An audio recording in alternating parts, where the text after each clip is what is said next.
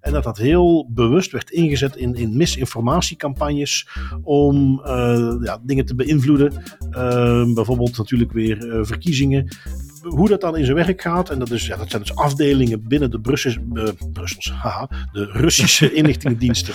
Die Freudiaanse verspreking daar. Ja, ja, inderdaad, want ondenkbaar is het zeker niet. Hallo en welkom bij Das Privé, jouw wekelijkse privacy podcast. Iedere aflevering praat je bij over het reilen en zeilen in de wereld van privacy. Digitale spionage, boetes, datalekken, nieuwe technologie, privacy tools, oftewel alles dat er in een week gebeurt in privacyland. Ik ben Bart van Buitenen en samen met privacy prietprater Tim van Haren hebben wij het privacy nieuws van deze week gecureerd en eruit gehaald wat er echt toe doet. Deze week in Das Privé. Facebook rolt end-to-end encryption uit in zijn messaging app. En de Britse National Crime Agency gaat meteen huilen. Tegelijk zal Facebook je gegevens nog steeds gaan verwerken, zelfs als je de waanzinnige bedragen betaalt voor het abonnement, zo blijkt. De volgende Europese bedreiging van onze privacy, nieuwe wetgeving, die uh, doemt alweer aan de horizon. Ditmaal vooral geviseerd op journalisten.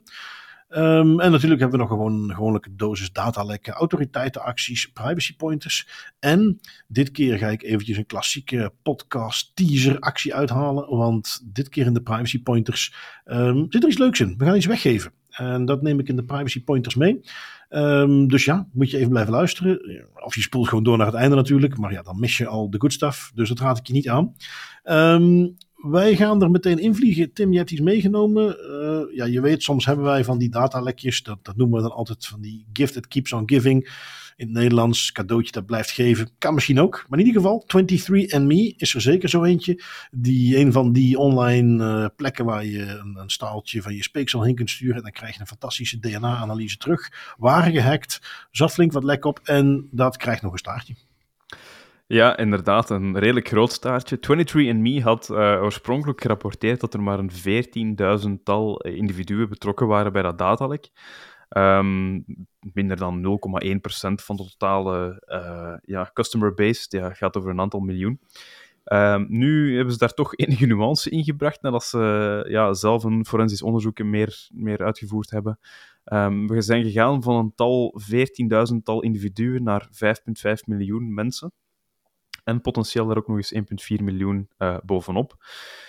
Ja, um, ongeveer de helft van de 14 miljoen klanten die 23andMe nu heeft in hun klantenbestand. Hoe komt dat nu eigenlijk? Um, 23andMe, ja, je kunt daar je DNA natuurlijk naar opsturen. Um, je kunt er ook voor kiezen om informatie over uw DNA en over uw, waar je vandaan komt en dergelijke. Je kunt dat ook delen met andere mensen. Je kunt zeggen van, ik, stel dat open en mensen waar ik dan een, een match mee heb, of een bepaald percentage van match, ja, die, je kunt elkaar vinden op die manier. Um, dat kan leuk en interessant zijn voor bepaalde redenen, maar daar zit ook heel, heel veel informatie achter, die dan ook in bepaalde facetten gedeeld wordt. Um, aanvankelijk zei men van, ja, nee, deze delen van het systeem en deze delen van onze data, die zijn niet getroffen. Nu komt men daarop terug en zegt van, ja, nee, die zijn ook wel getroffen. Het frappante is, eigenlijk wist men dat al, want die data die werd al wekenlang aangeboden op het dark web door de personen die de hack hebben uitgevoerd. Um, dus het is een beetje frappant dat 23andMe eerst zegt van, ja, maar 14.000 man is hierbij betrokken, terwijl dat al uh, een databank met 2 miljoen uh, mensen maar dat er een, een, een Joodse afkomst uh, uitge, uitgehaald kon worden, toch regiomatig, um, dat, dat dat dan al werd aangeboden op, op het dark web. Dus dat is jammer dat het nog altijd zo lang duurt voordat die bedrijven eigenlijk echt transparant zijn, rekening houden met het feit dat het heel gemakkelijk is om dat te herleiden tot een bepaalde datalek op het dark web. Ja. Oké, nou ja, goed. Iets wat, ja, natuurlijk, uh, ja, het is de reden waarom ik al jaren geleden al zei van nee, dat ga ik toch echt niet doen, naar dingen heen sturen. Ja, ja. Um, het is niet paranoia als het echt gebeurt, hè? Um, nee, keer op keer blijkt dat. Wat hebben we nog? Uh, en ik pak hem eigenlijk maar gewoon heel kort mee. Um, er is weer eens een Nederlandse claimstichting. Nou, dat is ondertussen de, de vierde die ik me nu zo even kan bedenken. Deze is dan Stichting Databescherming Nederland. Ik moet toegeven dat ik even niet zeker weet of dit een nieuwe is of een van de bestaande die er al was. Maar ze hebben een beetje een handje om voor iedere zaak er een nieuwe op te richten. Dus dit is dus Stichting Databescherming Nederland, uh, want het is een Nederlands initiatief. En die gaan nu Adobe aanklagen. En je weet het, we hebben al uh, TikTok, uh, die er een paar aan zijn broek heeft. We hebben een paar van de grote jongens. En Adobe heeft er nu dus ook eentje. Um, het zit hem hier over de, ja, wat ze noemen de tracking software van Adobe. Want mm. Adobe plaatst tracking cookies op je computer als je allerlei websites bezoekt. Ze noemen er een paar op van de Belastingdienst, van Tubi, van KPN.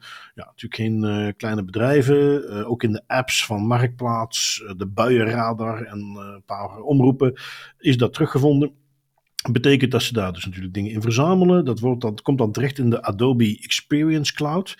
Um, ja, dat is een, zoals ze dat natuurlijk ook bij Facebook en bij Google kennen, eh, maar zo heet het dan bij Adobe, het platform waar bedrijven dan gerichter eh, advertenties kunnen aanmaken en uh, profieltjes kunnen samenstellen van nou, dit zijn de mensen die wij graag willen dat onze reclame zien.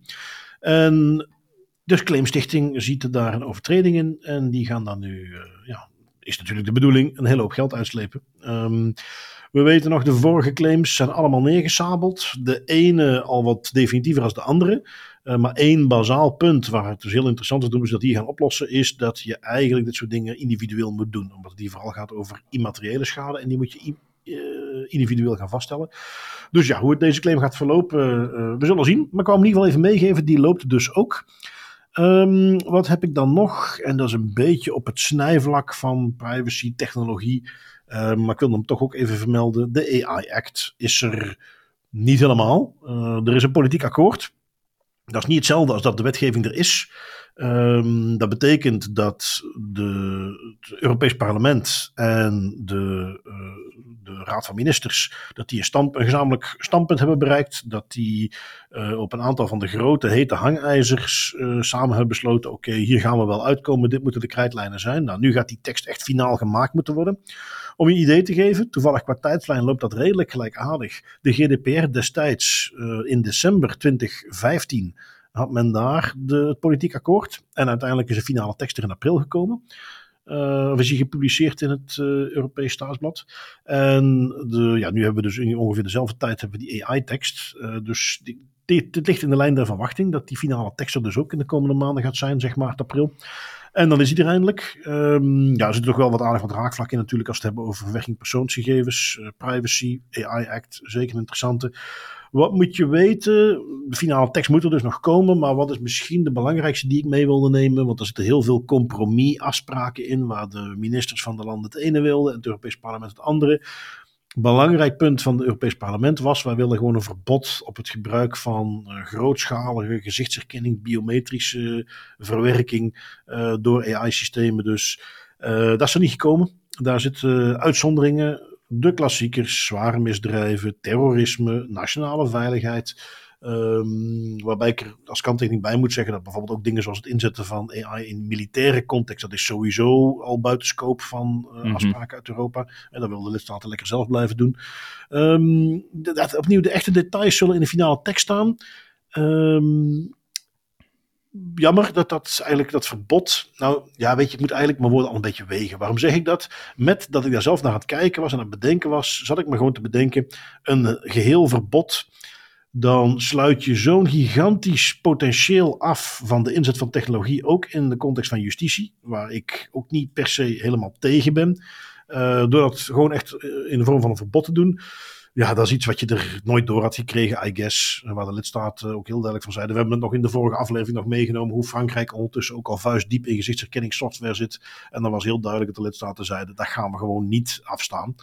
Um, dus de kunst zal hem zitten in, in, in hoe breed zijn die uitzonderingen en hoe gaat zich dat in de praktijk uiten. Dus daar moeten we even naar kijken.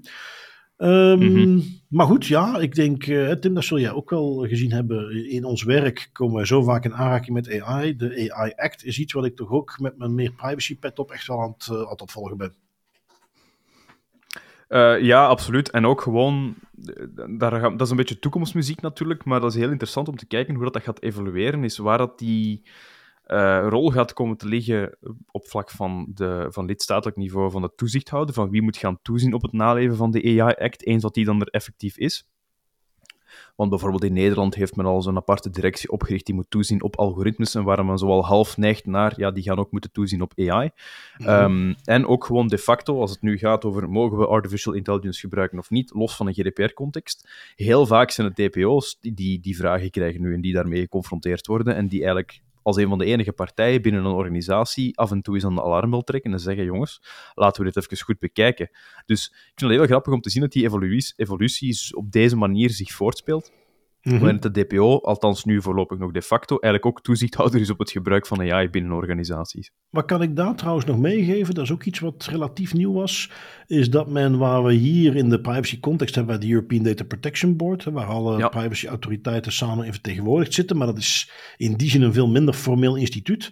Um, er komt wel echt een Europees AI-office, wordt opgericht. En waar je nog steeds op, op nationaal niveau, die moeten nationaal gaan toezien op de implementatie van de AI-act, uh, heb ik, als ik kijk hoe het gepresenteerd wordt, het gevoel dat de European AI Office een krachtige instituut gaat worden, die uh, uh, bijvoorbeeld ook moet gaan toezien op alles wat met handhaving te maken heeft, met wat ze dan noemen general purpose AI models. Dus waar wij nu met de ChatGPT-achtige, die large foundation models, Um, dat is iets wat dan echt bij dat, die Europese toezichthouder komt te liggen. Dus in die zin gaat dat, hebben ze net één stapje vooruit gezet sinds de GDPR, denk ik, om ook Europees qua handhaving te aan te voorzien. Nu goed, de komende jaren op te volgen wordt ongetwijfeld heel interessant. Er gaat natuurlijk sowieso mm. weer een soort implementatieperiode in zitten. En we gaan ongetwijfeld weer hetzelfde zien als met de GDPR. Daar was ook twee jaar voorzien. En in die twee jaar gebeurde er bijna amper iets ik kan de bedrijven waar ik toen langs liep en, en, zeiden van, goh, die GDPR gaat er maar alvast aan werken. Dat kan ik op één hand tellen. Um, dus dat zal hier ook al zijn. Maar, uh, en, en, misschien ook in die zin een, een oproep naar de community. Uh, als jij uh, nog zoekt naar nieuwe richting om uit te gaan, maar je zegt van, goh, ik, ik wil wat nieuwe uitdagingen of mijn werk iets andere focus geven. Reken maar dat rond die AI-act en alles wat daaruit komt, dat daar ook weer allerlei jobs rond gecreëerd oh, worden. Ja. En heel interessant natuurlijk. Um, en voor mensen Fun die... Fact.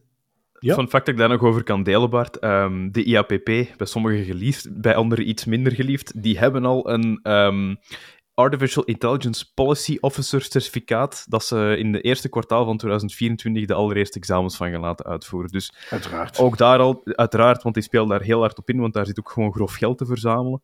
Um, de IAPP is, als een van de organisaties heeft ook al erkend dat uh, AI Policy Officer in de toekomst wel eens een dingetje kan worden. Ja, ja, als laatste uitstapje, want dat is al wat meer privacy professional hardcore, maar ik hoor uit verschillende hoeken veel kritiek op de IAPP, omdat die vol op de AI-kar springen. En ja. het privacy stukje een beetje lijkt uh, zoiets van, oh, dat hebben we nou wel uitgemolken, tijd voor het volgende. Um, we zullen zien. Um, wij gaan eventjes door met uh, ja, Facebook, die eigenlijk ik bedoel, als ze eens een keer iets goed doen, moeten we natuurlijk ook zeggen. Die hebben aangekondigd, we gaan end-to-end encryption nu eindelijk echt uitrollen in Messenger. Dat wordt, dat, dat wordt nu de standaard. Um, zat al wel een tijdje aan te komen, dus ik niet de eerste keer dat ze erover begonnen. Maar nu is het echt zover. En meteen kwam er een publicatie van de National Crime Agency. Dat is in Groot-Brittannië uh, ja, een van de, de entiteiten die toeziet op, op handhaving. En die kwamen dus meteen met een publicatie over hoe uh, verschrikkelijk teleurstellend het wel niet was dat Meta besloten heeft om end-to-end encryption uit te rollen in Facebook Messenger. Uh, want natuurlijk, Tim, waarom is dat een gigantisch probleem? Aan wie moeten we denken? De kinderen. De kinderen natuurlijk. Want een hele belangrijke verantwoordelijkheid die ze hebben om kinderen veilig te houden op hun platform, die is niet langer mogelijk. En zij geven dus ook aan van ja, uh, hun rol om kinderen te beschermen tegen seksuele misdrijven en uitbuiting, ja, die wordt een stukje moeilijker omdat Facebook end-to-end encryption uh, toepast.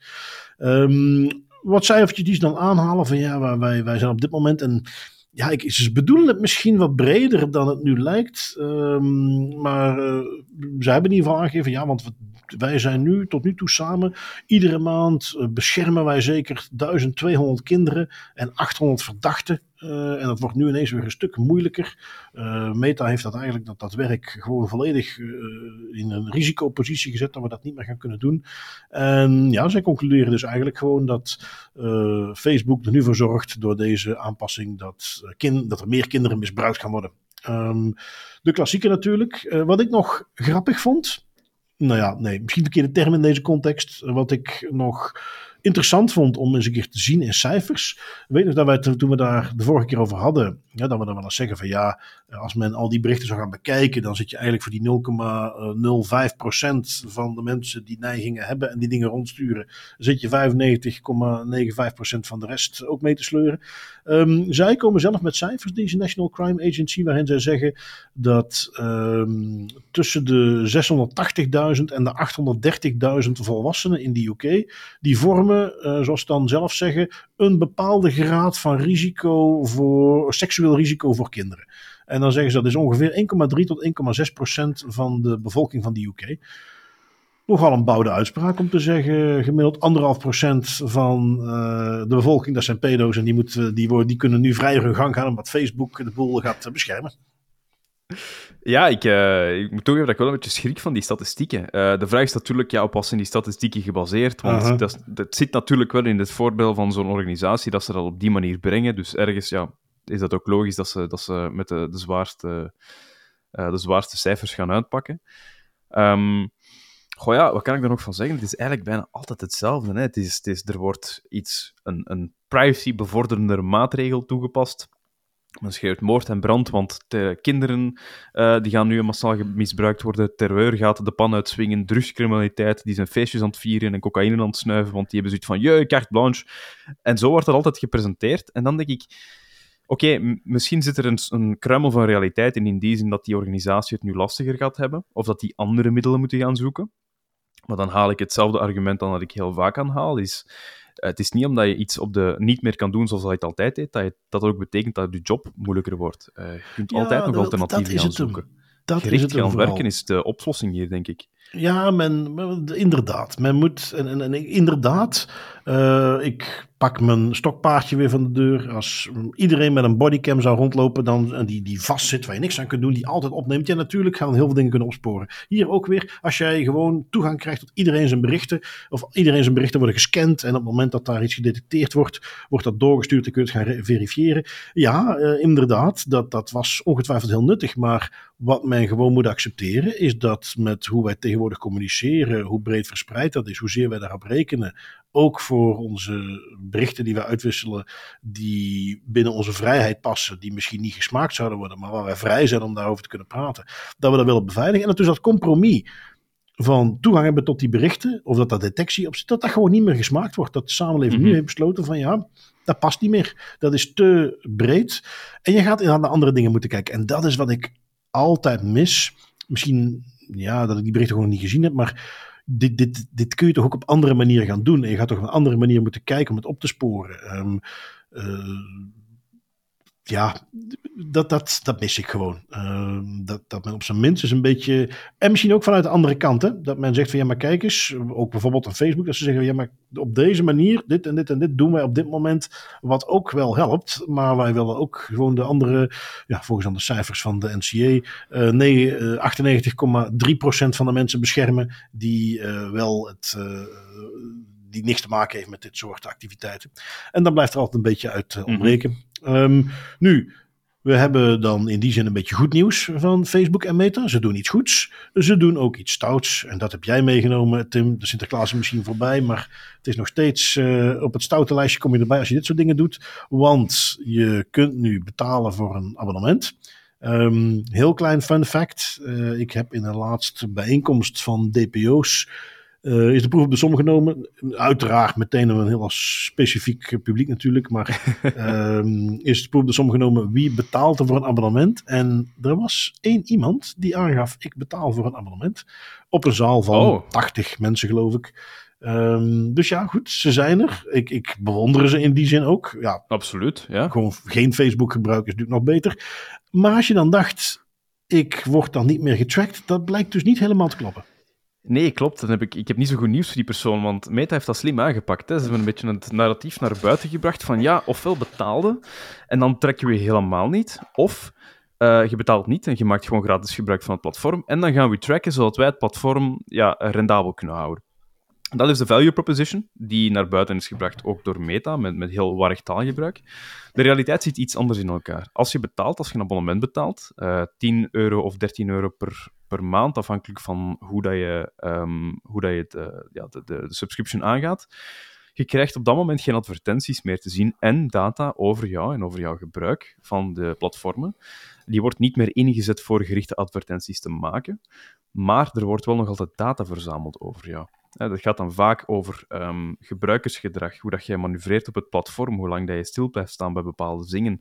Um, er wordt geen data meer gebruikt voor het personaliseren van advertenties. Er wordt wel nog altijd data getracked en gebruikt voor het personaliseren van het platform, wat dat twee verschillende dingen zijn. Want Meta's core purpose is nog altijd ervoor zorgen dat jij zo lang mogelijk op het platform blijft. Ja. En dus gaat Meta daarvoor nog altijd data verzamelen. Want dat is uiteindelijk waar het probleem oorspronkelijk over ging, was de dataverzameling en de tracking en de wettelijke basis in uh, de arresten van het Hof van Justitie. Die gingen over het tracken van mensen voor advertentiedoeleinden. Dus Meta heeft dat stuk aangepast en de rest, ja, dat laten ze gewoon eigenlijk zoals het is. Je wordt nog altijd getrackt op dat platform. En dat vind ik dan toch weer zo wat schmichterig en bijna pervers eh, dat, uh, dat zo'n bedrijf nu met heel groot, met grote woorden, met een pay-or-okay-model komt, waarin je bijna een zwart-wit idee krijgt van of ik betaal en dan uh, krijg ik het niet, of ik betaal niet en dan krijg ik, dan krijg ik tracking wel. Terwijl de nuance ja, daar toch wel anders in ligt. Ja, ja nee, 100%. Um, ehm, ik kan, weet je, eigenlijk het enige wat ik er nog over kan zeggen is een das privé, das beter. Stop er gewoon mee, mensen. Ja. Dit gaat weer een, een, jarenlang gevecht worden. Ze gaan zich op allerlei manieren proberen onderuit te wrikken. Uh, als een paling in een emmer snot gaan ze nog jarenlang dit soort rechtszaken weten te rekken en uh, manieren vinden. En het makkelijkste is gewoon om ermee te stoppen. Um, nu goed, makkelijk gezegd, als iemand die nog Facebook, nog WhatsApp, nog Instagram gebruikt, dan kan ik natuurlijk makkelijk praten. um, Hardcore. Wat hebben we nog? Um, ja, de, de, volgende heuvel om op te sterven op privacyland, zou ik zeggen. Okay. We hebben, als we het nog eens eventjes op een rijtje de chat control gehad. Wat nu hopelijk een beetje is afgewend met een positie van het Europees Parlement. Die zeer in lijn ligt met wat wij daar graag rond zouden zien. Nou, die gaan daar nu druk over onderhandelen. En we gaan waarschijnlijk toch in ieder geval een heel stuk meer aan de kant van privacy eindigen dan men oorspronkelijk voorzag. We hebben de EIDAS-verordening, waar een soort, laten we het even heel simpel zeggen, een soort gouden sleutel in werd voorzien voor overheden om toegang te krijgen tot onze online communicatie. Nou, dat lijkt er ook uit te gaan. En we hebben nu weer iets nieuws. Um, dit is een richtlijn die men aan het voorbereiden is. Een richtlijn die gaat over de, de onafhankelijkheid van media. Um, is de bedoeling dat het een, een, een wetgeving is, ja, de media freedom uh, noemen ze het dan. Moeten ervoor zorgen dat uh, ook in de toekomst media gewoon vrij zijn om te doen uh, wat ze willen. daar ja, vrijheid van meningsuiting, bronnen kunnen beschermen, dat soort dingen. Um, nu, wat is, en dat is ook een beetje de trigger geweest om dit soort dingen erop in te schrijven. Wat komt nu vaker naar buiten? We hebben het in de podcast ook meegenomen. Dat overheden ook in Europa spyware inzetten. Soms van Israëlische makelij, want ja, dat is nu helemaal het hoofdexportproduct. Uh, soms van andere makelij, maar dat er ondertussen bewijzen dat ook Europese overheden spyware inzetten à la Pegasus, uh, à la Predator, dat soort toeltjes. Um, er zijn ook voorbeeldjes. In Griekenland weet ik het dat zeker aan bod is gekomen. Uh, gelet op hoe Frankrijk, want die ga ik er meteen nog maar even bijhalen, hoe sterk die protesteren, zou je toch verwachten dat ook zij daar misschien al een beetje gebruik van maken. Um, maar uh, men voorzag dus eigenlijk in het voorstel van die wetgeving zogenaamd artikel 4. En artikel 4 moest ervoor zorgen dat er een soort uh, uitzondering kwam van, ja, ze noemen dat in het artikeltje heette dat de Basic Conditions for Press Freedom. Um, waarbij, ja goed, de pers wordt natuurlijk al, al heel lang erkend als uh, een van de belangrijke middelen om, om ook als controle te dienen op de overheid. Dus je moet dat beschermen. Daar komt persvrijheid vandaan, het recht om bronnen te beschermen. Uh, we zien dat in de balans van ons democratisch systeem, waar de overheid de verantwoording moet kunnen worden geroepen, is de pers heel belangrijk. En dus men voorzag daar een specifiek artikel waarin ze letterlijk zeiden: de, het gebruik van spyware tegen journalisten, media, is verboden. Nou, dat werd al wat afgezwakt, want je krijgt natuurlijk de klassieke, dat is ondertussen in heel veel Europese wetgeving zien we dat steeds weer terugkomen, uh, uitzonderingen, um, tien types van uh, zware misdrijven. En daar zitten dan natuurlijk weer de klassiekers van terrorisme, verkrachting, moord. Uh, er is nog een lijstje, uiteraard gaat daar kindermisbruik tussen staan. uiteraard gaat daar drugs tussen staan, de, de heilige drievuldigheid die wij ook altijd meenemen.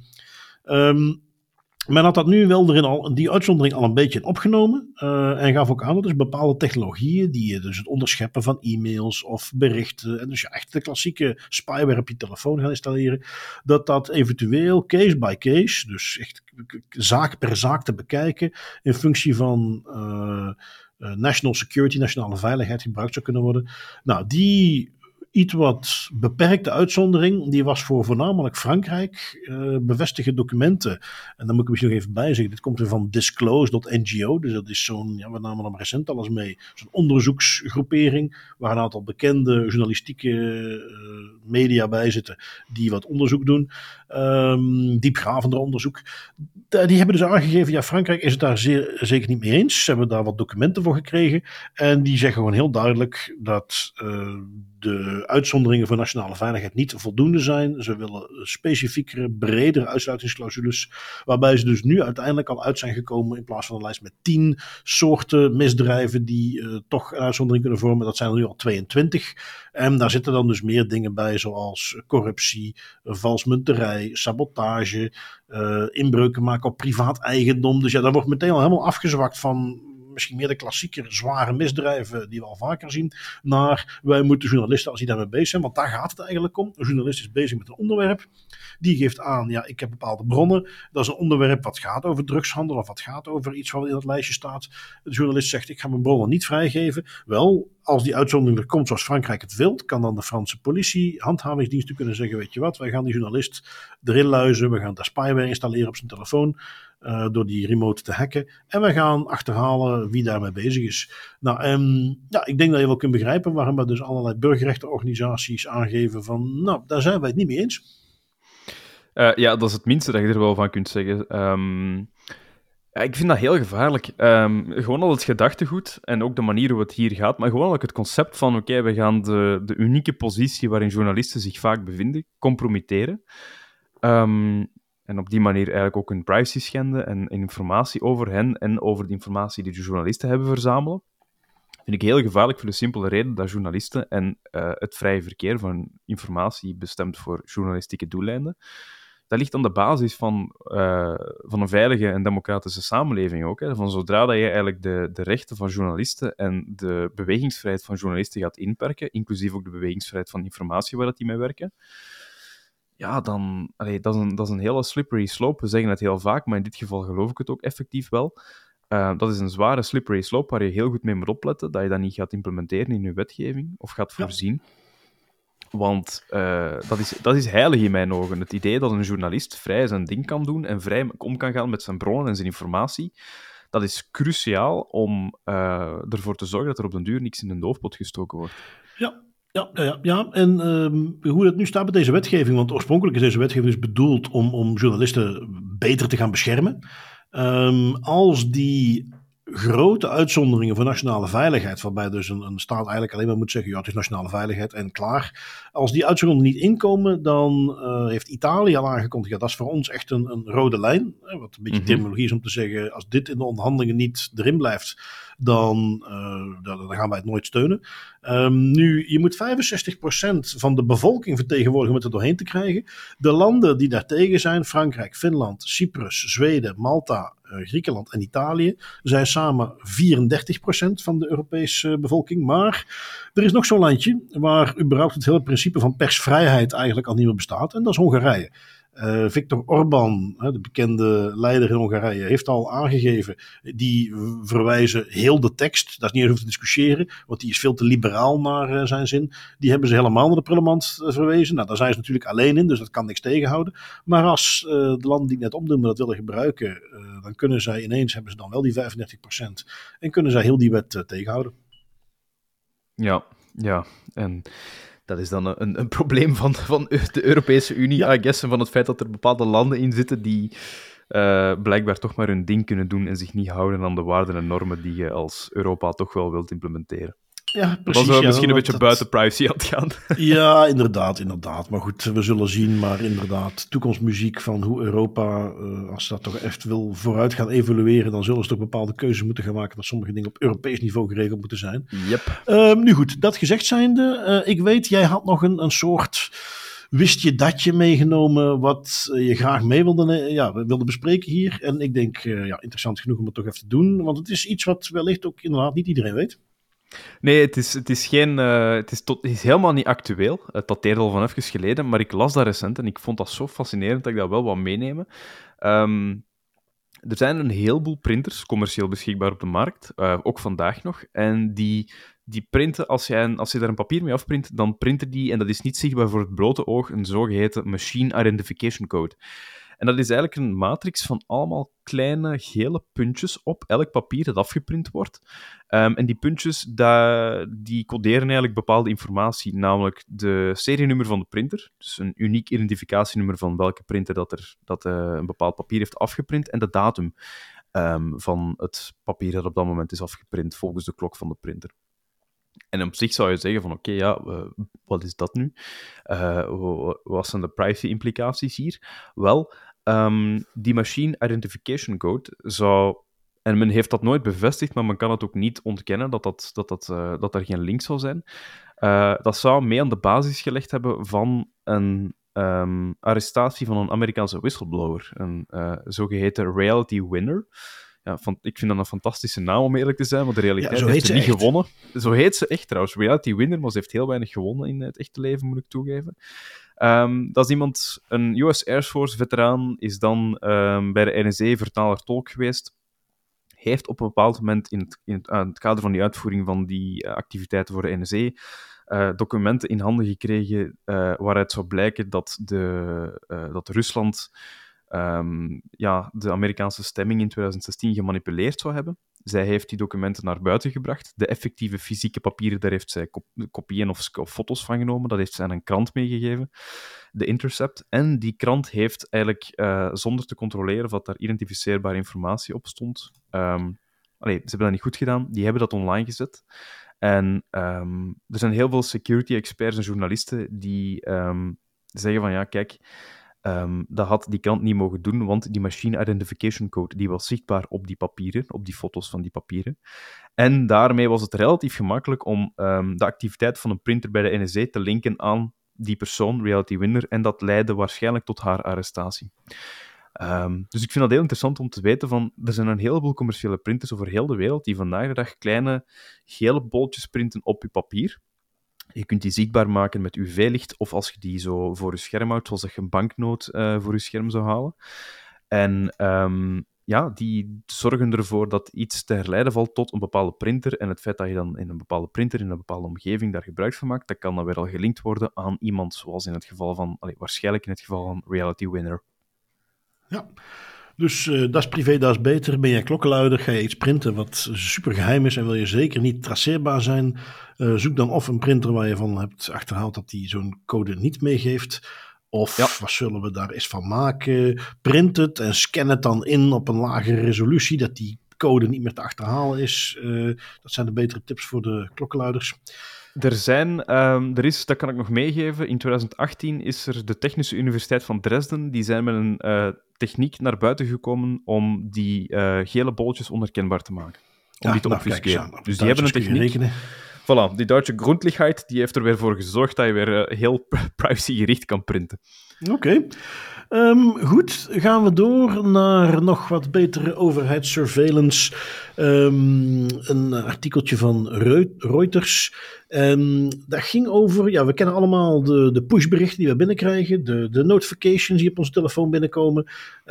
als je wel eens gespeeld hebt met uh, alternatieve operatingsystemen op Android, dan ben je er wel eens tegen aangenomen. een van de belangrijkste dingen die je daar kunt verliezen is het, het functioneren van notifications, omdat het allemaal over Google servers gaat.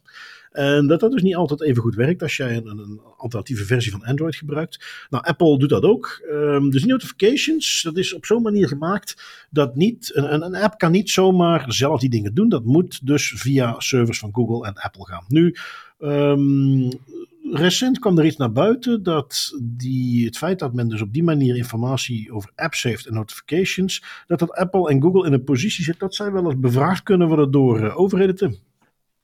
Ja, klopt. Um, het is de Amerikaanse senator Ron Wyden, die ondertussen zowat onofficiële vriend van de show is geworden, want die komt heel vaak wel, uh, die passeert heel vaak de revue tegenwoordig. Zowat de enige privacy-voorvechter in de Amerikaanse senaat, om eerlijk te zijn.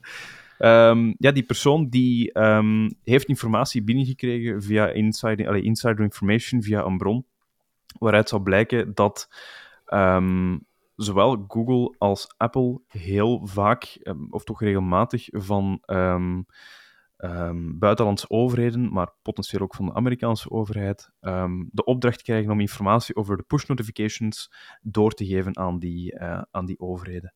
Het artikel zelf is nu nog relatief vaag, omdat het hier gewoon gaat over een brief die, die uh, Ron Wyden heeft gestuurd naar het Department of Justice om dit aan te kaarten, om te zeggen van, we zitten hier potentieel met een issue. Um, het interessante is dat een jaar geleden was er een Franse ontwikkelaar, David Libaud, die ook al diezelfde problematiek probeerde aan te kaarten en zei van, kijk, mensen, um, gebruikers van applicaties zijn zich vaak niet bewust van het feit dat techgiganten die push notifications uh, allemaal verwerken. En die noemden het ook een privacy nightmare. Um, nu, wat is hier interessant aan? Hoe kan dit nu gebruikt worden door uh, overheden en door uh, surveillance diensten? Wel, één ding dat meegegeven wordt in het artikel, wat eigenlijk best wel een interessante use case is, het feit dat je op een bepaald moment push notifications kan linken aan het gebruik van een bepaalde applicatie, kan tot dan anonieme gebruikers plotseling niet meer anoniem maken. Als jij ja, informatie hebt, data over iemand die uh, anoniem gebruik maakt van een app, en je kan vervolgens zien, ah, maar die heeft, er zijn bepaalde push notifications binnenkomen die correleren met het gebruik van een bepaalde app op een bepaald tijdstip, dan wordt het plotseling misschien gemakkelijker om die persoon te identificeren, ook met informatie die in die push notification staat. Dus dat is iets wat het die Ron Wyden nu ook hekelt en, en uh, meegeeft aan het Department of Justice. Oké, nou ja, goed. Uh, interessant dat hij dat op die manier is aankaart. Vooral ook, uh, wat, hè, want het, dit komt een beetje uit de Amerikaanse hoek, maar het is dus geen Amerikaans feestje. Dus iets waar ook andere overheden ja, uh, dankbaar gebruik klopt. van proberen te maken. Um, en ja, eens even gaan bekijken ja, ik noem maar even iets uh, gewoon uit de losse pols. Uh, van, is, is de berichten, hoe die gestuurd worden, is daar ook end-to-end encryption voor mogelijk? Om dit soort dingen te gaan beperken? Uh, durf ik even niet te zeggen, maar het is interessant dat het nu eens een beetje in de spotlicht komt dat die problematiek wel bestaat. Um, half om half er een beetje aan gelinkt, maar ik heb een tijdje geleden, ik weet niet meer exact of het nu een maand of, of een paar weken geleden is, maar ik nam als privacy pointer een appje Beeper mee. En hmm. Beeper zou het interoperabiliteitsantwoord zijn om over allerlei chatdiensten heen te kunnen gaan communiceren. Um, zij zouden dan een soort hub zijn, een bridge tussen alle verschillende uh, ja, message clients die je hebt. In het bijzonder ook, en dat was hetgene wat natuurlijk meteen uh, interessant was voor veel mensen, ook de mogelijkheid om naar Apple-telefoons iMessage-berichten te sturen. Zeker in de Amerikaanse context, iets waar ik nog steeds van sta te kijken, maar wat ik ondertussen op zoveel plekken terug zie komen, dat dat echt een ding is. Het feit dat je wel of niet een blauw bubbeltje hebt. Want een blauw bubbeltje geeft aan, jij zit op het iMessage-netwerk. Hoeveel screenshots ik bijvoorbeeld op Reddit wel niet heb gezien vanuit dating-apps, waar iemand afhaakt omdat er geen blauw bubbeltje te zien is. Um, ja, het schijnt echt een ding te zijn. En dus Beeper kwam ermee, ja kijk eens, wij kunnen dat nu. Jij kunt nu een berichtje sturen naar uh, iMessage, dus Apple gebruikers, vanuit Android. En dat is gewoon een blue bubbeltje. En drie dagen later stopte dat met werken. Apple is erachter gekomen, heeft dat meteen dichtgezet. Uh, heeft dat natuurlijk gekoppeld aan hun terms and conditions. Want wat deden zij? Ik heb de exacte technische details niet, maar op een bepaalde manier zat er een vorm van spoofing achter. Het doen alsof je een Apple telefoonnummer bent. Een klein, ik wil, misbruik klinkt te zwaar, maar laten we zeggen een feature van de communicatie met Apple servers anders gebruiken dan het eigenlijk bedoeld was. En dat zorgde dus voor dat Beeper inderdaad kon communiceren. Nou, dat kondigde ze groot aan. Apple heeft dat meteen de nek omgedraaid. Beeper zegt dat ze alternatieven werken, maar ja, dat wordt gewoon een kat-en-muis spelletje. Het betekent dus wel concreet dat ik mijn privacy pointer in de zin van Beeper, dat kon wel eens het antwoord gaan zijn voor de soort interoperabiliteit, dat ik dat even moet gaan bijsturen. Want um, je voelt natuurlijk wat er gaat komen. Zij gaan nu steeds moeten gaan zoeken naar andere manieren om dat toch mogelijk te maken. En wat betekent dat heel vaak? Dat de beveiliging van die communicatie daar wel eens onder kan leiden. Dus daar ga ik even de kat uit de boom kijken ik vind dat eigenlijk ongelooflijk dat, dat wij vandaag de dag nog altijd geen interoperabel platform hebben waarbij je tussen verschillende platformen en tussen verschillende types smartphones en providers eigenlijk goed kan communiceren met elkaar. Je hebt, je hebt, je hebt Signal en WhatsApp en, en natuurlijk, dat zijn dingen die je kan gebruiken om, om over platformen heen te communiceren, maar zo een built-in standaard waarmee dat we dat hele Android en iMessage verhaal achterwege kunnen laten en gewoon zeggen van oké, de basic chat applicatie, zonder dat je iets anders moet downloaden, die zou interoperabel moeten werken. Dat dat vandaag de dag nog niet het geval is, dat, dat vind ik echt uh, Ja, het, is, het zit er aan te komen in die zin. Je hebt RCS, wat Google al heel lang pusht als de nieuwe ja, standaard, ja. de opvolger van sms. En uh, niet in kleine mate gestimuleerd, zullen we zeggen, door Europese wetgeving, waar Apple opgelegd krijgt dat ze interoperabel moeten zijn, inclusief iMessage, ook gewoon vanwege de hoeveelheid gebruikers die het heeft, um, gaat Apple ook de RCS-standaard ondersteunen. En gaan ze dat waarschijnlijk gebruiken om te kunnen zeggen: kijk het is interoperabel, want je kunt nu uh, tussen gebruikers door, kun je, of tussen, verschillende systemen door, kun je berichten naar elkaar sturen. Je voelt hem natuurlijk al komen. Als dat via de RCS-standaard gaat, dan blijft het een groen bubbeltje en geen blauw bubbeltje.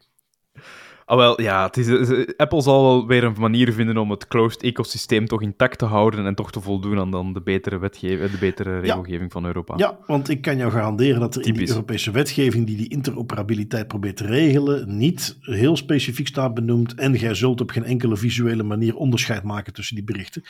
En opnieuw, het schijnt echt een meer Amerikaans fenomeen te zijn, maar uh, als ze daar dus Grappig wel. Uh, groene bubbeltjes mee in stand houden, dan bereiken ze natuurlijk weer niet wat eigenlijk de bedoeling was. Um, ja, het is een beetje big tech wat de klok slaat vandaag, maar we hebben nog een, een meta-berichtje. Iets waar als ik dat, laten we zeggen, onze interne titel in de show notes lees, denk, ja, hier sta ik niet van te kijken. Uh, meta traint AI met je vakantiefoto's. Um, jij hebt hem meegenomen, Tim. Wat doet men hier concreet? Uh, ja, het zal een relatief kort artikel zijn deze keer, want dat is het eigenlijk. Hè. Meta gaat uh, foto's gebruiken van uh, de platformen Instagram en Facebook om hun um, standalone AI image generator Imagine with Meta AI te gaan trainen. In totaal spreken ze over een 1,1 miljard foto's die publiek beschikbaar zijn op Facebook en Instagram door alle gebruikers. Dat is, een, dat is wel een, een mooie dataset, zou ik zeggen, om dingen mee te gaan, ja, mee te gaan trainen. Um, grappig eigenlijk om dat nu te zien, want dat is iets wat dat, ja, vijf jaar geleden, tien jaar geleden, heel vaak gehekeld werd als een risico of als een potentieel ding dat in de toekomst wel eens uh, gebruikt zou kunnen worden, is alle data die Facebook nu aan het verzamelen is over mensen om dat te gaan leveragen en om dat te gaan gebruiken voor het trainen van grote AI-modellen. Dat was toen al een concern. Nu zien we dat in de realiteit, dat al die uh, foto's ja, worden opgeëigend door het bedrijf en worden gebruikt in het trainen van uh, image-generating modellen. Ja, goed. Uh, wat wil zeggen, dat, dat, mag bijna niet meer verbazen. Um, weet je wat? Ik ga gewoon even een, een, beetje goedkoop doen en ik ga gewoon zeggen wat ik daar straks al zei. Kap er gewoon mee. Kap er gewoon mee met al die metaplatformen. Maak het jezelf makkelijk. Um, even zien, dan Verizon, ook bepaald geen uh, kleine jongen in het uh, telecomlandschap. Natuurlijk, ja, ook op zich hier wel actief, maar vooral voor mij een Amerikaans bedrijf. Maar in ieder geval, een van onze relatief nieuwe favoriete nieuwsmedia, 404 Media, heeft daar een, artikeltje aan gewijd. Want, en dat is iets wat overigens, ik ga meteen even meegeven, een, een, proces wat ook bestaat in, bij ons, bij onze telecomoperatoren. Je, en dat, dat is redelijk laagdrempelig, bewust. Er is een systeem wat in het leven is geroepen waar telecomoperatoren via een bepaald e-mailadres, eh, een bepaald contactpunt, kunnen die verzoekjes krijgen van handhavingsdiensten. Waar, zij, waar, waar, waar, waar, snelheid belangrijk is. En waar zij dus op een relatief simpele manier wordt er een bepaald briefje heen gestuurd. Dat is door iemand ondertekend. Dat is op een bepaalde manier volgens afspraken wordt er aangeduid van oké, deze handhavingdiensten moeten nu toegang krijgen tot gegevens over dit nummer. Beste telecomoperator, gelieve dat even te voorzien. Um, nu, met hoe ik dit omschrijf, voel je al, is dat niet vatbaar voor misbruik? En dat is precies waar jij hebt meegenomen wat Verizon is overkomen, hè? Ja, klopt. Um, Verizon heeft eh, ja, een oepsje of een major fuck-up, afhankelijk van hoe dat je het bekijkt, uh, gedaan. En daar potentieel ook ja, iemand uh, mee in gevaar gebracht. Want er is een, uh, een stalker die uh, komt op een bepaald allee, toen nog geen stalker, een persoon die komt op een bepaald moment in contact met, ja, hoe ga je het ook zoeken, um, iemand, een persoon op de datingafdeling van de porno-website Xhamster. Ik denk dat er ook al heel veel zegt over de wow. intenties van, ja. van die persoon. ja, ja, inderdaad. Um, dat is duidelijk niet goed gelopen, maar die persoon ja, die, uh, heeft toch een bepaalde interesse in, in de, de, de persoon die ze ontmoet hebben op die dating uh, site. Um, op een bepaald moment wordt hij wat stalkerig um, en die beslist om Verizon te contacteren om informatie te krijgen over die persoon. Die doet zich voor als een agent ehm, redelijk amateuristisch. Er zaten heel veel fouten in de search warrant die zogezegd werd meegegeven. Het e-mailadres dat hem gebruikte was ook gewoon een Proton-e-mailadres, steven1966c.proton.me. Uh, en daar heeft hij dus een simpele request gestuurd naar het, um, het dedicated e-mailadres van Verizon. Um, waar gewoon in staat: We need this information on. En dan de telefoonnummer van die persoon. And all info on subscribers, new number and new phone name. Dat is al wat er verstuurd is. En Verizon heeft effectief. Op 26 september is dat bericht verstuurd naar Verizon. En oktober, op 5 oktober heeft Verizon de, um, ja, de, de telefoonlogs, dus de loggegevens van de, phone, van de telefoon, en het adres meegegeven aan die stalker.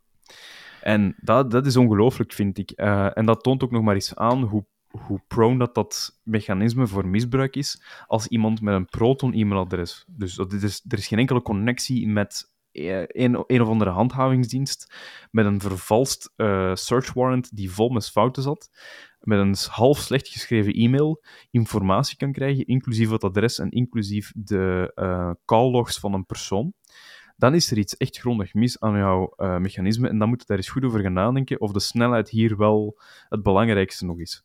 Ja, ja, en, en, en die EDR's, die Emergency Data Request, dat is in de telecomwereld echt wel een ding. Maar daar zitten natuurlijk wel regels aan. Format, uh, waar moet het vandaan komen? En dat men hier dat e-mailadres helemaal niet gecheckt heeft, is al heel treurig. Ja. Um, het is iets wat, wat, waar breder misbruik van wordt gemaakt. In die zin, want dit is dus echt, ja, dit, dit is te goedkoop, dat had nooit mogen gebeuren. Uh, er zijn ook voorbeeldjes van uh, voor, uh, situaties waarin men dat ook doet, maar waar men dan bijvoorbeeld eerst het e-mailadres wat daarvoor gebruikt mag worden vanuit handhavingsdiensten heeft gehackt of heeft gefisht of op ja. een betere manier spoeft. Um, en en nou, dan moet je nog steeds procedures hebben die dat tegen moeten kunnen houden. Er zijn gewoon afspraken die je kunt maken die door iemand die buiten die cirkel zit eigenlijk niet na te maken zijn. maar goed, dat het zo makkelijk gaat zoals hier. Ja, het doet me en uh, dat is misschien de, de, de, de uitdaging waar ook die telecomorganisaties mee staan. Die zijn zo groot, daar werken zoveel mensen. SIM-swapping, waarbij een, een hacker uh, door social engineering, door mensen te overtuigen bij de telecomoperator, toegang krijgt tot jouw telefoonnummer. En overtuigt van, hé, hey, maar dat is nu op deze SIM-kaart, moet je dat nummer uh, nu laten toekomen. Um, dat is ook iets wat vaak op deze manier lukt. Hè, wat eigenlijk processen die er tegen moeten gaan omzeilt. Men gaat daar echt wat strenger op toe moeten zien dat die dingen beter worden nageleefd. Hele duidelijke procedures daar. En misschien met dit soort dingen, want dat is toch iets wat vaak de, de, de echte tastbare impact heeft. Ga daar eens hele duidelijke disciplinaire acties aan koppelen. Uh, ik wens die medewerkers niet per se iets slechts toe. Maar op het moment dat men in deze context, jij werkt op die afdeling, jij moet dit soort verzoeken gaan behandelen, dan wat mij betreft, zodra er zo'n verzoek binnenkomt, dan moet jij paraat zijn, moet je even een kop koffie gaan drinken, moet je goed kijken, is dit accuraat? En dan pak je een checklistje erbij wat je moet aflopen. Oké, ik moet dit, dit en dit moet ik checken.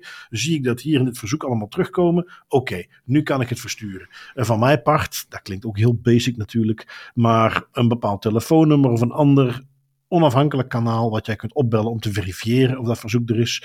Op een manier dat dat nog steeds snel kan verlopen. Ja, dat zijn toch allemaal dingen die je kunt toevoegen. Die misschien dan bij Verizon nu ook wel bestaan. Dat weet ik natuurlijk niet. Maar die hier in ieder geval niet gevolgd zijn. En alleen al het feit dat je het op die manier kunt omzeilen, zegt al genoeg. Ja, ja, inderdaad. En het is gewoon ook de, de fouten die gemaakt zijn daar. Het gaat niet alleen over even niet wakker zijn. En, er zijn nalatigheden hier gebeurd. Hè. Er, uh, bepaalde documenten die verplicht ook gecontroleerd moeten worden, die meegegeven zouden moeten worden, zaten er gewoon niet bij. Um, het e-mailadres was gewoon een Proton-e-mailadres, terwijl het normaal gezien ook een law enforcement e-mailadres moet zijn. Um, er is geen Steven Cooper, zoals die man zich voordeed bij het politiedepartement van waaruit dat de vraag kwam. Allemaal dingen die je kan verifiëren, ook als het snel kan gaan. Dat zijn dingen die je relatief gemakkelijk allee, zou, moeten kunnen verifiëren. En dat gebeurt hier niet. Ja, nee, precies, precies. Um, nu goed, je kunt als uh, hacker aan informatie komen door gewoon een of ander slecht verzoekje te sturen naar het juiste e-mailadres. En dan krijg je allerlei telefoonlogs en uh, nieuwe adressen doorgestuurd. Soms moet je iets geavanceerder te werk gaan. En dat is een uh, berichtje wat ik op Tweakers had opgepikt. Waar het bestaan ervan is zeker niet nieuw, maar dat men dat nu zo duidelijk communiceert, naar buiten brengt, vond ik wel heel erg interessant. Ehm, dit is van de, ja, de, de, Britse overheid heeft naar buiten gebracht dat zij na onderzoek hebben vastgesteld dat toch op heel veel manieren de Russen probeerden toegang te krijgen tot communicatie. En dat dat heel bewust werd ingezet in, in misinformatiecampagnes om uh, ja, dingen te beïnvloeden. Uh, bijvoorbeeld natuurlijk weer uh, verkiezingen. Um, hoe dat dan in zijn werk gaat, en dat, is, ja, dat zijn dus afdelingen binnen de Brussels, uh, Brussels haha, de Russische inlichtingendiensten. Die daar specifiek, daar. Ja, ja, inderdaad, want ondenkbaar is het zeker niet. Maar dus de Russische uh, inlichtingendiensten die specifiek bezig zijn om op basis van een lijst van mensen die belangrijk genoeg zijn, te gaan kijken, uh, kunnen we daar binnendringen, kunnen we die in de val laten lokken, kunnen we die hacken en kunnen we daar dan vervolgens informatie uit ontfutselen. Um, ze, beschrijven ook een beetje hoe dat proces in elkaar zit, de, het NCSC, dus het Britse uh, National Center for Cyber, uh, ja, waar staat het voor? National Cyber Security Center, dat is het. Um, geven ze iets meer die methodiek ook mee, waarbij ze dus zeggen ja, die groep die maakt een lijst met targets. Dat doelwit gaan ze verkennen. Ze gaan die via social media gaan ze opzoeken, hobby's, contacten. Uh, alles wat nodig is om die persoon te kunnen gaan benaderen op een, op een uh, specifiekere manier dan met gewoon een of andere willekeurig phishingbericht. Er worden ook uh, mailaccounts en accounts op social media aangemaakt om die te kunnen gaan benaderen. Er worden eventueel relevante e-mailaccounts gehackt om van daaruit die persoon te gaan benaderen. Um, de bedoeling is dan dat je met op die manier contact op kan nemen met het doelwit. Uh, dat is altijd eerst heel onschuldig. Uh, vragen om, om, expertise, misschien zelfs een vergoeding voor het een of het ander. Uh, en op het moment dat het vertrouwen is opgebouwd, komt er natuurlijk een link naar een site die dan lijkt op de inlog van een bekend platform. Je hebt er allerlei frameworks die gebruikt kunnen worden om te doen lijken alsof je op Gmail inlogt of op Outlook.com, noem maar op. En op het moment dat iemand dat natuurlijk heeft gedaan, worden er inloggegevens ontfutseld. Die software gaat zo ver dat die ook uh, sessie-cookies gaat ontfutselen. Om daar heel kort even bij stil te staan. We hebben het al vaak gehad over cookies die voor tracking gebruikt worden. Er zijn ook functionele cookies die onthoudt uh, laten we het zo even noemen, als jij bent ingelogd, nou aan de hand van die cookie kom je op een site en dan weet die site, ah wacht even, die heeft die cookie met een unieke sleutel, die is al ingelogd, anders kun je die cookie niet hebben, ik mag die gewoon doorlaten. Uh, maar die cookies kunnen ook gestolen worden. En op die manier kun je dus bijvoorbeeld ook two-factor authentication omzeilen, omdat je eigenlijk al geauthenticeerd op die website komt. Dus je, je, wordt niet gevraagd om two-factor authentication uh, toe te passen. En op die manier komt men dan binnen, die informatie wordt ontfutseld en wordt vervolgens gebruikt om te lekken op strategische momenten, om zo dus uh, andere overheden en hun functioneren te kunnen beïnvloeden. Um, ja, je weet het, dat is een beetje een stokpaardje van mij. Ik vind het altijd machtig interessant om te zien hoe dat soort inlichtingendiensten werken, de technieken die ze toepassen. Ja, de privacy-component is duidelijk, want ook al hun privé-informatie wordt natuurlijk buitgemaakt, wordt in veel gevallen ook gelekt. Uh, want een van de dingen die het beste werkt, is van een bepaalde oppositiepartij of afhankelijk van wat het beste werkt voor de Russen, de bestaande regering, om allerlei gevoelige dingen te gaan lekken. En uh, ja, dus gewoon een, een, een linkje naar tweakers.net met op hun beurt weer linkjes naar de verschillende websites van de Britse overheid, waarin ze het allemaal uit de doeken doen. Ik vind dat ook ongelooflijk interessant en ik vind ook altijd leuk dat zo'n dingen naar boven komen. Um, het is natuurlijk jammer dat het gebeurt, hè. laat ik dat vooropstellen, maar wat ik wel cool vind is, dit neemt heel snel het argument weg dat je... Um, dat het jou niet zal overkomen. Want dat is vaak iets wat dat heel veel, bij heel veel ja. mensen, en ook bij politici en ook bij mensen in publieke overheden, in alle lagen van de hiërarchie, dat speelt dat idee van, um, goh ja, wat, ik, ik heb toch niks te verbergen, ik heb niks, allez, we gaan ze hier komen bezoeken. Um, en dat is een, een zeer naïeve houding waar we heel snel van moeten afstappen. En dat vind ik wel heel nuttig, dat dan zo'n dingen naar buiten komen, wat dan uit blijkt van, ja, jarenlang zaten die binnen en hebben die gewoon eigenlijk uh, onze overheid stukje bij beetje kunnen compromitteren. Um, daar mag niet genoeg herhaald worden dat dat een realistisch probleem is in 2023, zeker in publieke overheden. Nee, inderdaad. Um, goed, zijn we ondertussen toegekomen aan het hoofdstukje waarin er iemand om respect vraagt, of niet, Cartman? You will respect! De autoriteiten. En de IJslandse toezichthouder, die is nog eens goed van leer getrokken, want die heeft vier boetes uitgegooid, Tim. Ja, inderdaad. Ik heb het gevoel dat in Scandinavië uh, redelijk populair is om tegenwoordig boetes te geven tegen het gebruik van Google-producten. Was het Noorwegen of Zweden dat we een van de vorige weken hebben meegepakt? Ik weet het even niet, maar alles in een Scandinavisch land. Um, hier ook ja, IJsland, die nu eens met vier boetes komt om hetzelfde probleem, namelijk steden die uh, het Google Education systeem hadden aangereikt en hadden gebruikt in scholen zonder daarbij rekening te houden met de bescherming van persoonsgegevens. Um, zoals bijvoorbeeld Nederland dat wel heeft gedaan met de uitvoering van een DPIA en dan het afsluiten van een apart contract met Google. Dat, heeft dan, dat hebben de IJslandse steden en gemeentes niet gedaan.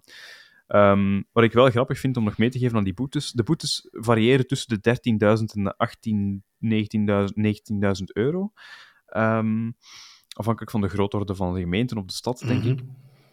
Wat ik nog interessant vind om mee te geven, is dat de IJslandse autoriteit hier meegeeft, uh, dat, is een, dat is een quote uit de link, although no demonstrable damage had occurred, it was criticized that the city had not sufficiently ensured the secure transfer of data to the US in the past.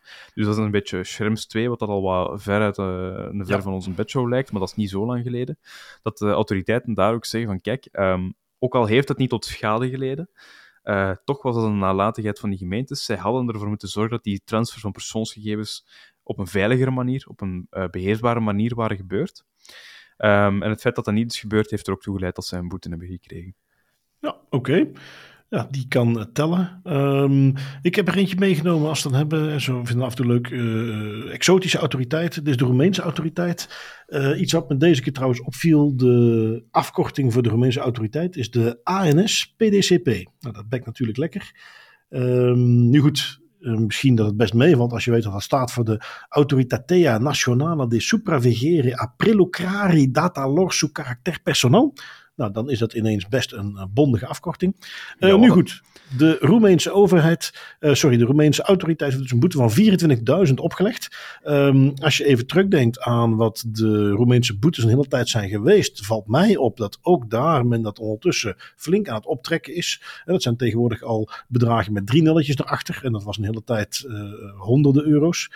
Um, Waar was concreet de casus hier? Dit gaat uh, zonder uh, al te veel details, maar het gaat over een uh, organisatie die per ongeluk mails doorstuurde waar persoonsgegevens in stonden van een andere klant. Dat werd per e-mail doorgestuurd naar een, een, andere klant die er dus niks mee te maken had. Die klant die meldt dat bij die partij, die blijft echter gewoon door hardnekkig die mails verkeerd doorsturen. Dus die informatie blijft verkeerd terechtkomen. En vervolgens wordt er ook niet gereageerd op verzoeken tot inzage, of toch niet op een tijdige manier. En dat bij elkaar zorgt ervoor dat de uh, Roemeense autoriteit, de ANSPDCP, heeft besloten om een boete van 24.000 euro op te leggen. Goed, kan al een beetje tellen. Um, bijvoorbeeld, want de Garante, de Italiaanse autoriteit, legt maar een boete op van uh, 20.000 euro. Um, vond het wel een interessante uh, context, uh, want in de, um, rond de verkoop van een organisatie, van aandelen van een organisatie, werden er ook persoonsgegevens van de medewerkers van die organisatie verspreid. Op een manier niet de bedoeling was. Um, daar kwam iemand onder andere achter, omdat die hun eigen naam aan het googelen waren in een zoekmachine. En de link die ze dan tegenkwamen was een soort draft overeenkomst tussen de organisatie en de overnemende partij. Waar dus informatie zoals inkomen, uh, wat voor werk, werkstelling ze waren, uh, over de medewerkers beschikbaar waren. In Google dus. Um, dus ja, dan mag je denk ik nog niet klagen met die 20.000 euro boete, want dit is, uh, laten we zeggen, voorkombaar. Mm -hmm, ja. Dan, Tim, is het weer tijd voor de privacy pointers. Ik heb de leukste, want we gaan iets mogen weggeven. maar jij hebt gewoon een oldschool uh, tip voor een toeltje. Ja, ik moet, ik moet toegeven, het is even geleden en het is soms wel zoeken nu, omdat we al een hele waslijst hebben aan tools. Maar um, ik heb nog eens echt een tool meegenomen. Excalidraw. Excalidraw is een uh, open source en open format tool die je gebruikt voor het maken van mindmaps, diagrammen. Um, je kunt daar ook in collaboreren.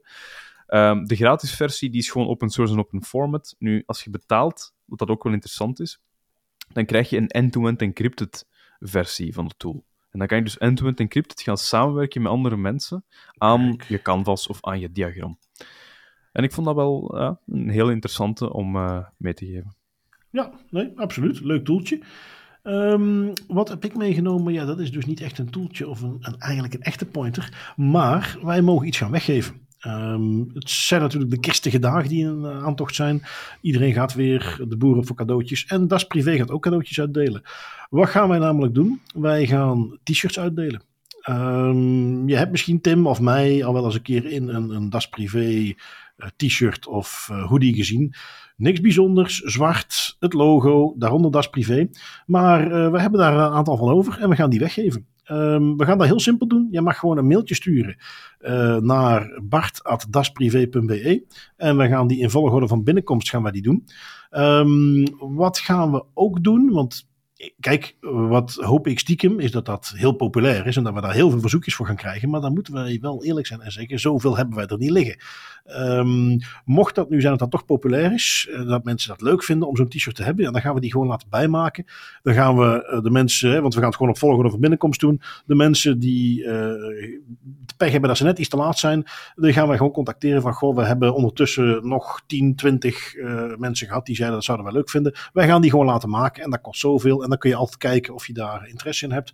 Voor de duidelijkheid, mocht dat zover komen, uh, dan gaan wij dat natuurlijk op een manier doen dat alles wat we daarvoor binnenkrijgen wordt alleen maar gebruikt voor Das Privé VZW.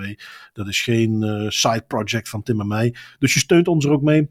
Uh, maar belangrijker dus, je mag een mailtje sturen en dan gaan wij jou gewoon zo'n t-shirtje we zullen wel kijken hoe we die bij jou laten bezorgen. Dat komt zeker in orde. En uh, we hebben er zeker vijf om weg te geven. En als er daarna nog heel veel meer worden, gaan we even kijken hoe we dat uh, praktisch oplossen. Um, ja, dus dat is mijn privacy pointer. Zorg dat je een Das Privé t-shirt te pakken krijgt. Ja, en ik moet ehm, toegeven, Bart, je zegt uh, niks bijzonders, maar ik heb uh, toch al wel een paar keer complimenten gehad over de hoodies en t-shirts van mensen die ook niks te maken hebben met de podcast. Dus oké, oké, oké. Het sleek design valt wel in de smaak. Ja, nou, oké, goed, dan moet ik dat niet minimaliseren. Een super cool, hip, modern t-shirt van Das Privé. High fashion, kun je, voilà. Ja, absoluut. Kun je er ook mee krijgen. Goed, ik zie die vragen heel graag binnenkomen. Dan rest mij niets anders, Tim, dan uh, jou weer te bedanken voor jouw aanwezigheid en onze luisteraars om naar ons te luisteren. We kunnen er dus een keer een klein beetje iets voor terug doen voor een aantal. En wij spreken elkaar volgende week weer. Yes, tot volgende week. Tot volgende week.